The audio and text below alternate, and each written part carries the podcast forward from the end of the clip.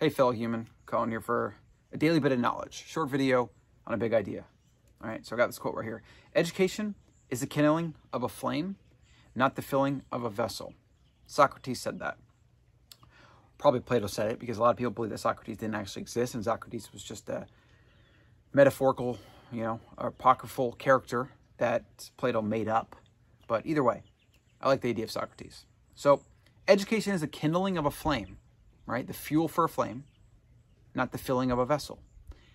Wow, game changer, right? Something to really, really, really consider for your life if you went to college or high school and you like don't really learn anymore or you don't make a concerted effort or you don't think about your learning on an ongoing basis because education what it's supposed to do it's supposed to be fuel for your fire that you keep adding fuel to and ideally more and more fuel to grow grow grow it's not a vessel your brain is not a vessel that you just put it a bunch of facts into and then that's it it's full good to go all right a few other quotes well a few quotes about reading because that is the idea for today that if you don't have a daily reading practice,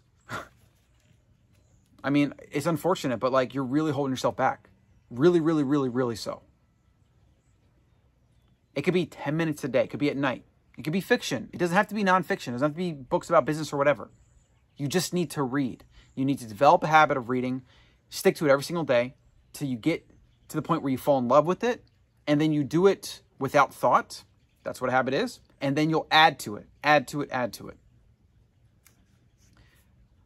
Walking and reading, that works too. Audible books, Scribd, Audible, etc. All right. So Fed, Frederick Douglass said this: "Once you learn to read, you will be forever free."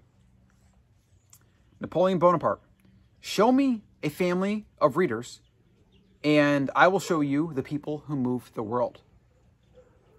Elon Musk: "I was raised by books, books, and then my parents." Another good quote by Musk is somebody asked him, How did you learn how to build rockets? And he said he read books. Warren Buffett, everybody can read what I read. It is a level playing field. Yet most investors aren't billionaires.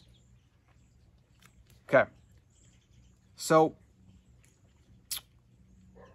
the, the call to action is that daily reading habit. Uh, I like to start my mornings with reading. I have a few books I'm working on usually nonfiction or something that's going to motivate me, inspire me for the day. I highlight, take notes. I think, I think about it, etc. At night, it's always fiction.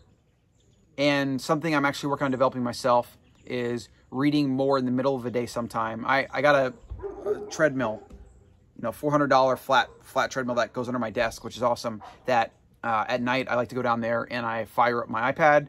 I fire up the Kindle app. I fire up my notes on the side and I just read. And I, my goal is like 10 minutes, right? 10 minutes to, to read and walk. And usually I go for 30 to 45 minutes. It's it's such a game changer, right? And if you can walk and read, it's even better. Getting two amazing things that you need to do on a daily basis and you're putting them together. So, daily bit of knowledge, right? Think about it. Your education should be kindling. Everything that you've learned thus far in your life should be kindling for the flame. Okay? You're not a vessel that just gets filled up. Okay? You're something that is basically limitless that should continually be growing and the fuel for knowledge, for education, for self-learning, you know, you should continually feed that flame and grow it to a massive bonfire. That's all for the day. Subscribe for more. I'll see you in the next one.